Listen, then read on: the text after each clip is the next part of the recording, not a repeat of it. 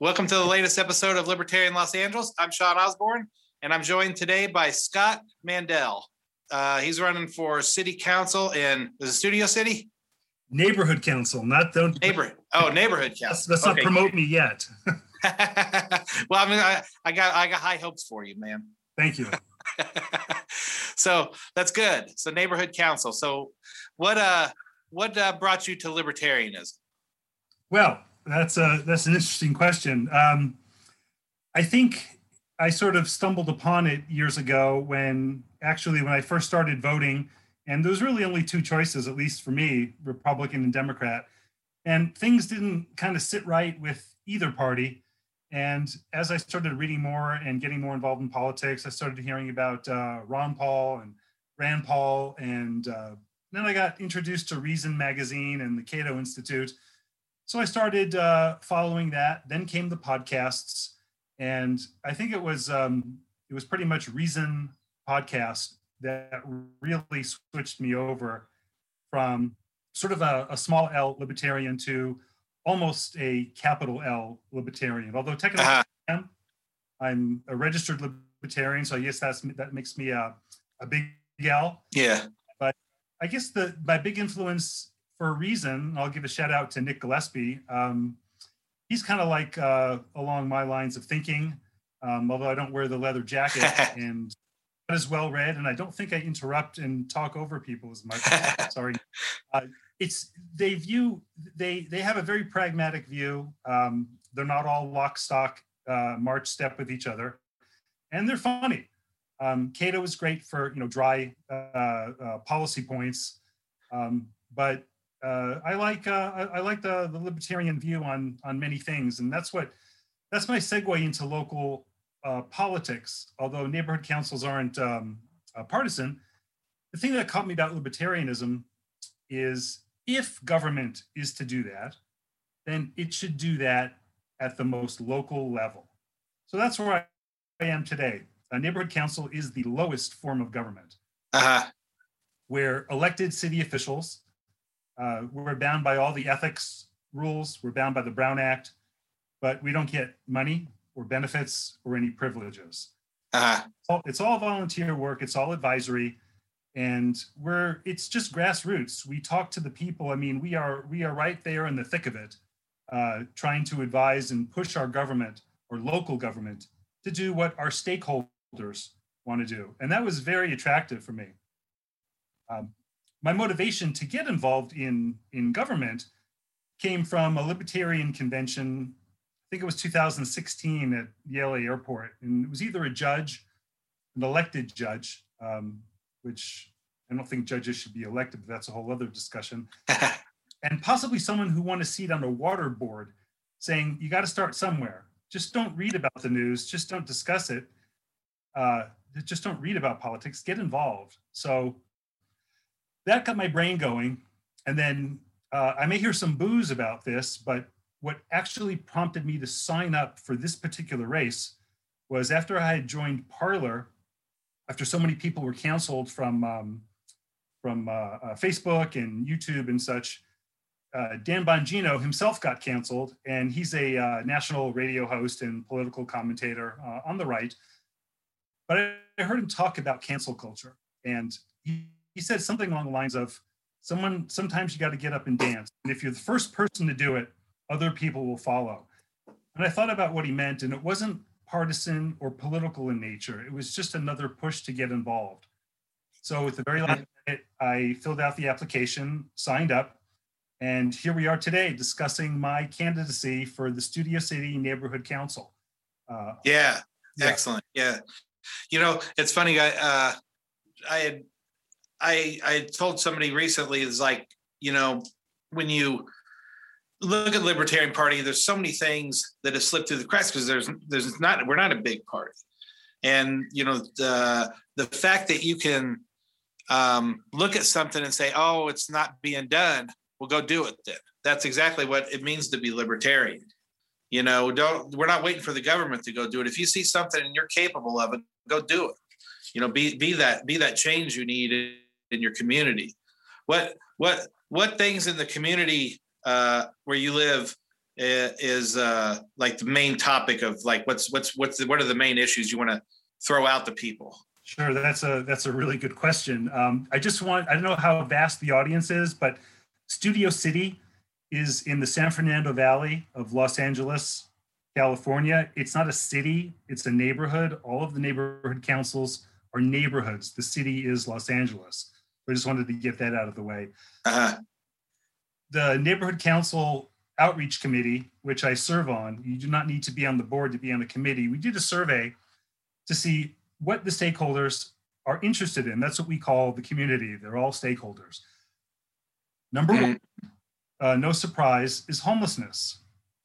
So I had to do a deep dive. There's a lot of things in play now with homelessness. And I think one of the most uh, important topics for me education. Educating the stakeholders, the people who call in or Zoom into our meetings once a month. And it's the same thing, the same complaint every month. Why are there encampments under the overpasses? Why are people living in the parks? Why can't the trash be picked up? Why are they still here? Why won't the police do anything? And one of the things I want to do is create just some very simple FAQs. Uh, they live under the under the overpasses because of a, a controlling Supreme Court decision, or actually Ninth Circuit, that the Supreme Court didn't take up, Boise uh, versus Martin. And if we give the stakeholders the information as to why the police can't do this or why the sanitation department can't do this, in most cases, like a light goes off above their head and they go, oh, oh, now I understand. I don't like that, but at least I understand why. And teaching Uh. people, um, and I'll use the word, and it may sound harsh, but a lot of people are ignorant. Ignorant is not stupid. I was Uh. ignorant before I did a deep dive, and ignorant uh, just means you're not informed uh, how it works. In Studio City, we have uh, city government issues, county, state. We have agencies like uh, Corps of Engineers and things such as that. So we all have to suss out who's responsible for this little strip along the river. And on the other side of the fence, it's Caltrans. And on this side, it's the LA County. So as the neighborhood council, if we educate our stakeholders and uh, be a good liaison between them and our elected officials, we can try to pool the resources and point everybody in the right direction as to who needs to talk to who to get what done. So it's education, not indo- not indoctrination, just telling Right. Why this is happening.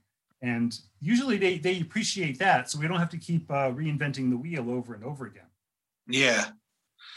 What what what kind of solutions have people been talking about to to deal with it? Because over here in Northeast LA, we just had the thing in uh in Echo Park where it was uh you know they've had the moved out the homeless encampment that was there. So what what what's going on in in your area?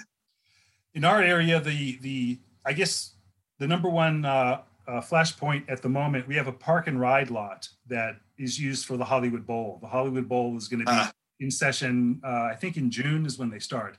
Yeah, I think The so. ride- yeah, the park and ride lot is now occupied by homeless encampment. It's a pretty rough one. It's pretty dirty. Uh, there's a lot of crime, uh, drug use. Um, most of the crime is homeless upon homeless. Uh, it's sort of a lawless, pretty filthy and dangerous zone. And believe it or not, the neighborhood council has been struggling mightily to get the proper authorities to put in a couple trash dumpsters and pick them up. It's the little things. The trash dumpsters were just put in, but now we have to now fight with the county or the city to have them emptied because now they're overflowing. So uh, it's it's it's the little stuff. Are are the people going to be cleared out? It's my understanding that many of them were offered uh, services but refused. So they're living there for now, and we the LA we're told LAPD uh, City Council won't let them enforce uh, any anti-camping ordinances because there's really no place at the moment for people to go. So we have a bunch of programs in place. We have bridge housing, tiny homes, Project Roomkey, all within our area. I may have uh, left something out. And when we inform our stakeholders as to what is actually happening and why it's not not moving faster, um, it's very helpful. When we get a very a very articulate, intelligent guest like Ron Galperin, who's the uh, city controller, and he comes on and addresses the community and tells us about some of the uh, not so smart spending of money, which is uh, now being uh, clawed back by the city attorney. So, I mean, there was a lot of money. There was a lot of, I think, good faith to get things done, but a lot of waste. And mm-hmm. oh, libertarians, some of them say, you know, taxation is theft. And I view this as, you know, taxation can be a complete ripoff and just tell us what you've done with the money before you, we give you any more. And yeah, vacation. I mean, okay, the tiny homes cost eight thousand five hundred dollars each. Well, that's great. Let's build more. Oh, but it cost six or seven million dollars for the infrastructure at one location for a few dozen homes. Oh, that doesn't sound so good. How did that happen? Um, uh-huh. So there's like explain that. What what does that mean? Like like uh, the the land itself to rent out or to use cost that much to put those on it? It was park land uh, that had never been used. They had to dig in a sewer, utilities, consultants, concrete pad. Uh, there were fire codes, building codes, um, inspections, permits, um, all the things that make a, a single family home or any construction in LA or even in California very expensive. So I think for that particular project, from an $8,500 uh, 64 square foot shed home, uh, it wound up to be about $130,000 each, which is Holy. a lot of infrastructure. And that's that's the type of explanation that is really good. The education to give to people is okay. We're going to run out of money. You know, the city and the county uh, voters approved billions of dollars to create housing, temporary housing, permanent housing, what have you. But if you're spending that kind of money for, for the temporary housing, you're going to burn through the, the, the billions of dollars really fast and then have nothing to show for it. So it's it to find all this out, it takes a lot of work. You've got to read council files, you've got to do public records requests to get the information. Sometimes the press will slant the story and they don't give all the information. The activists do the same thing on both sides. They'll say one side will say it's only 8,500, the other side will say it's 130,000. So again, part of the of what I want to do is educate the people and give them the the actual information from the city itself. No slant. Here's the bid. Here are the numbers. You decide. Mm-hmm. Tell us how you want us to frame the motion to the city council. They have another request now for $450,000 to engage 25 to 30 people for one year. Now, that sounds like a lot of money just to engage. This doesn't house them. This doesn't give them any uh, any treatment. This just sends a, a, a crew out, a team, a multidisciplinary team, to talk and engage with 25 to 30 people for one year. And it's based on a successful program that Santa Monica did. And after spending uh, quite a bit more than the 450,000, they graduated one person. So holy shit. My question would, and this took a lot of work to dig up dig up all this information because all we got were talking talking points. So my question would be, what else could we do with the 450,000? Could we house people who want it? Can we help people who want it, or do we really have to spend that money right now to engage with the people who don't want it? I'm not going to give the answer to that question. Pose the question so people understand uh, what this proposal is, get community input, and then based on the community input, what we do is com- uh, community impact statements, turn it over to our council member and say, this is what our community says. And then the 98 other uh, neighborhood councils might follow suit. And then it could sway, maybe we should rethink this one oh, not to ramble on on this same topic, but at the same time, uh, something just went through the city council that said we have so many different uh, alphabet agencies doing outreach. Let's form an organized database so it's all together so we know so all of the information is talking to each other at the same time they're starting another team with $450000 so it'd be like maybe just take a beat and let's see where we are first I don't know why uh, it, it costs four hundred and fifty thousand dollars. I'm still working to get all that information, but I think it's going to pass. Oh man, I think it's the the the. Pol- I'm, I'm sorry to keep rambling on. The policy. no, no, that's good. Good, good to know. Like, people, where, where the hell else people going to figure this out at, right? Well, I, I think a lot of people are uh, suffer from the politician's fallacy, which is, um, which goes sort of like, uh, we must do something. This is something. Therefore, we must do this. Yeah. You know, okay, h- hang on a second. Let's give it. There's a three point test. I don't know if I have it in the right order. I'm, I'm going off of all off of memory here. Um, uh, at what cost, compared to what, and what hard evidence do you have? If you can answer those three questions first, I think you'll get a lot more uh, community support. So again, I, I want to do I want to do the research, the deep dive, get the information, and educate people. Uh, then when it does come up for debate, I will then offer my my my take on it. But what I want to first do is make sure people are fully informed before we discuss it. Yeah, that way people aren't coming at it half cocked. Is there a are there any laws over there uh, restricting charity or people helping uh, the homeless in, in ways? Because I know I know for a while they tried something over here in Los Angeles where they tried to make it illegal to feed homeless people, and I know Angela McArdle fought against that, and they they ended up not going through with that. So, is there any anything like that in that area that restricts people from helping or charities? No, if there is, I, I've never heard of that. I mean, with the exception of any COVID uh, restrictions, um, there's people offering hygiene kits, socks, sandwiches, money. Um, uh, there's outreach workers that go to these people and try to get them into programs.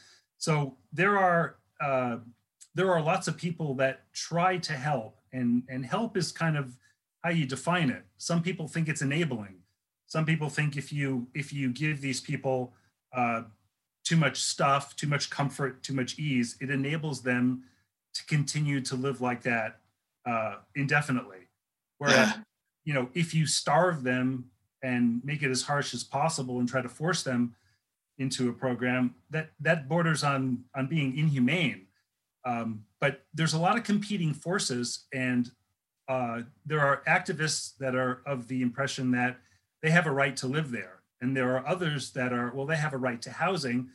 We should build housing as quickly as possible. And there are others that say, let's just build shelters as quickly as possible to get them off the street. But there's a, a federal case going uh, with the judge, Judge Carter, and he doesn't want people living under the overpasses.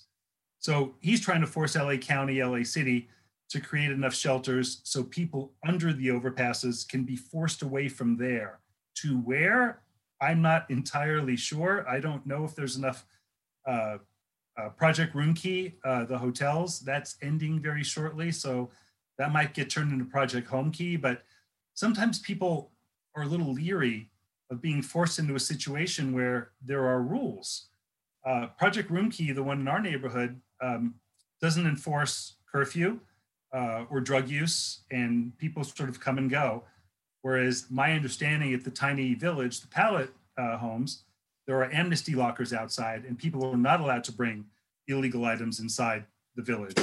So Ah. if you've been living on the street for a while and you're you're suffering from addiction, going to a place where there's rules and you can't use doesn't sound very attractive. Uh, Uh, so there, there are so many sides. It's so complex. And what makes this really tough is many of the people bring emotion and just emotion to the Mhm. argument. No logic, just emotion. And on the on the converse of that, you can't bring just logic because you're dealing with with human beings. So again, it's a tough needle to thread. You have to have an open mind, listen to the sides, and try to figure out a, a- a balance between people who really need to be taken away against their will if necessary and treated and helped against their will if necessary versus those who are just who just need a helping hand and to get back on their feet and that's why with i think 70 plus thousand homeless in la county that's a lot of individuals and there is no blanket solution. It's one at a time, and that's going to take a very long time to solve. Yeah. So I, and something central planning is just not going to get. no, it's tough. And and and your point of central planning, I just just want to also make it clear, uh, as far as all the local issues for me facing Studio City, there is no central uh, uh, Libertarian Party headquarters where I can contact with my uh, secret handshake and decoder ring and say, hey, we're having this issue about historical status for a golf course. Uh, what's what's the libertarian perspective on that? It's like, no, I don't need to do that. Uh, I can make I can make my own evaluation and my own decision, uh, absent of any central party, central command ideology, uh, or, or or any type type of dogma. Uh, yeah, I, I mean, freedom, liberty, education. It's pretty simple for me, anyway. Yeah, the, those are the important things. Well, let's take a little break right there and come back in a minute with some more.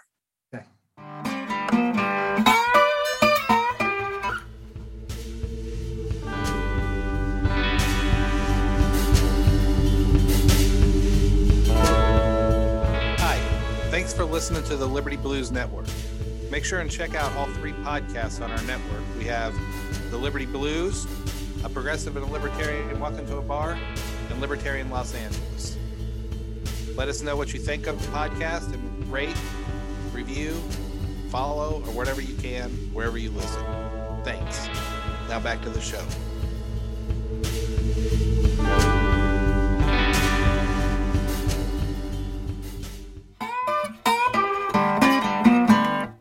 Back. So, what are what are some other issues besides the homeless uh, stuff in in your uh, neck of the woods? Uh, one one major issue, which I started to address on my own, are all the closed businesses. It is just it's staggering. Our business district is primarily Ventura Boulevard. That's our main drag. Uh-huh. And there's there's I mean businesses from both ends of Studio City. In fact, Ventura Boulevard is just a business corridor for miles and miles. And I noticed during during the pandemic uh, you know, and of course it makes sense. Every day, every week, another, you know, going out of business sale were closed, or just stores would just be boarded up, or suddenly nobody would be there. I'm not talking about stores that look like they're shut and possibly may open. There's still stuff inside. I'm talking about these are deserted. They're empty. They're for lease. Uh-huh. I was asking. I it might have been at a land use meeting. Uh, might have been government affairs. These are our committees that actually do all the hard work. Does anybody know how many businesses in Studio City have closed? And there was no answer. So in one afternoon, I hopped on my bike. I took a geotag picture of every single closed business, for lease sign, whatever I could determine was completely closed. I created a map that has little little thumbnails and the address of every location. And looking at it in that form on a map, it is just staggering to see. I bet it is the economic devastation to this neighborhood. And it's not just our neighborhood, it's primarily all of LA, but I'm focusing on Studio City. So I've been passing around the map to show people, and I think I have uh, um, close to 3,000 views on it. It's actually pretty good. There's a lot of people looking at it, and the feedback is, wow, I can't believe it. So what do we do? And that's the question. What do we do? So I want to put this on an agenda for either land use if I make it to the board, or uh, or, or um, possibly government affairs, and then get some input from the community. Revise the map. I fear it's gonna the number of businesses will keep growing, and then work with our business development uh, district and our, um, our city council and say what can we do to encourage these businesses to open and get input from all the various uh, uh, interests. Is it pop-up businesses? Is it food trucks? Is it is it uh, incentives? But the one thing we all have to agree upon is that if we have dozens and dozens and dozens of empty storefronts, uh, the community is going to start, you know, spiraling into blight, and we don't want that. So while that's going on, uh, we also have a few other major land use uh, projects coming up. There's a a hotel, a mega hotel complex not far from where I live that's under construction right now that is going to be a, uh, a market and some uh, uh, upscale restaurants. And that watching that being built at the same time that other businesses were closing was was it was it was surreal and this is going to be opening in a couple months uh, i wish them well and i hope it maybe attracts other businesses to come back to studio city i don't know if they're ever going to come back there might be other use for these for these storefronts because i don't know what the new normal is going to be i don't know who knows do you Yeah, we don't know what's going to replace what was there before. Yeah, did did you have a number? Just look, or this looks like a you know No, a it's just a massacre visual. on the map. it's it's just a visual it's just you just yeah, open the link and there's all these little uh, uh, bubbles, the the thumbnail pictures, and it's just next to the other, next to the other, uh, through the whole um through the whole uh, Ventura Boulevard. are there any businesses in your area that are fighting against the lockdowns? Not well. There's some that were very vocal uh, that are nearby. There was one in Sherman Oaks, not in Studio City, the Pineapple Hill Saloon.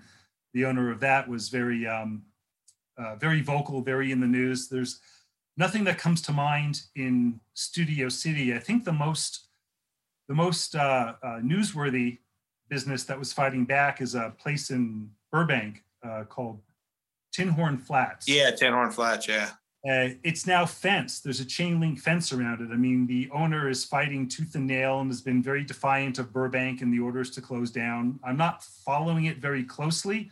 uh, I know there's protests there, and you know, it, it's. I think the fight's going to be over soon because uh, everyone's being vaccinated, and I got to imagine the the lockdown restrictions are going to be lifted fully. yeah. soon. I don't know what the restrictions are in Burbank, um, but it's different here in in LA. But that's been in the news news quite a bit. As far as Mhm. people in Studio City, I mean, there's been a few a few protests, uh, maybe a dozen people, but I haven't seen any for for months. So it's actually Yeah. Did you have any other uh, topics you wanted to talk about for Studio City, or can we go like uh, you you like talking about the national stuff? Sure, Like, I'll, I'll, I'll, dive into the into the national stuff. I mean, the, the things that that we're addressing in Studio City are just just very very very local, very Studio City. There, there's um, a, a business that wants to tear down the building next door and expand their parking lot. So. Uh, a, a lot of the issues are land use. I'll keep bringing up land use. So the Yeah, developer and the architect and whoever will come to the to the committee meeting and address the public and make their pitch and show the drawings and show how they're not going to you know make a uh, an ugly parking lot and do something that actually beautifies the community when people want liquor licenses it comes before we get to hear their hours their plans if there's going to be security uh, if they're going to have uh, happy hour kar- uh, karaoke whatever could impact the nearby community.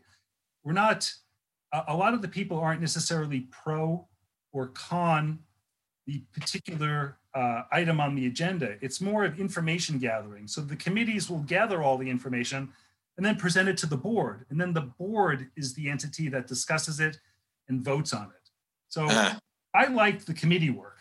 Uh, that's where all the uh, debate and discussion and formulation of what the stakeholders want, and then it comes to the board, and and the board spends spends less time on it.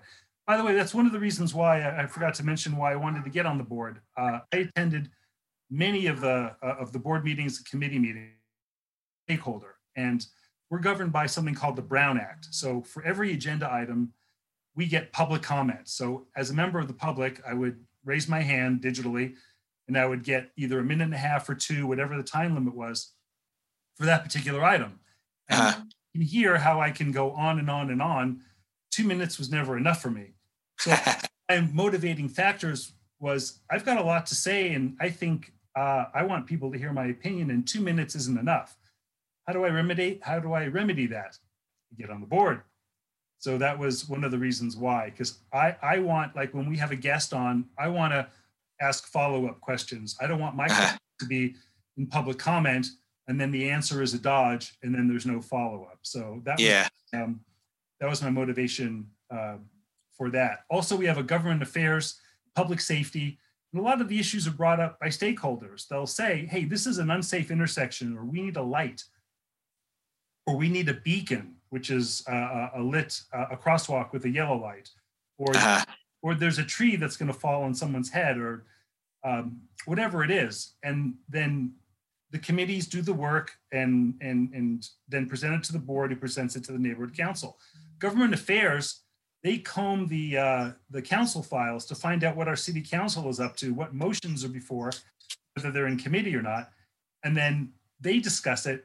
And that's that's something where it's also educational. They'll bring the like if the the the city is going to be putting um, lit advertisement billboards at the bus stops or there's going to be a different way of parking enforcement, or for people who violate their building permits, the fines are going to go up, or uh-huh. the um, uh, rush hour pricing to drive through downtown, things like that, things that may not have made the newspaper or may have escaped notice to our community. We bring we bring that to the attention of the stakeholders, and they go, "Oh wow, I didn't know that was going to happen. I don't like it, or I think it's a great idea." Yeah things such as that. That's really great. So um, I think we're running out of time here. So sorry.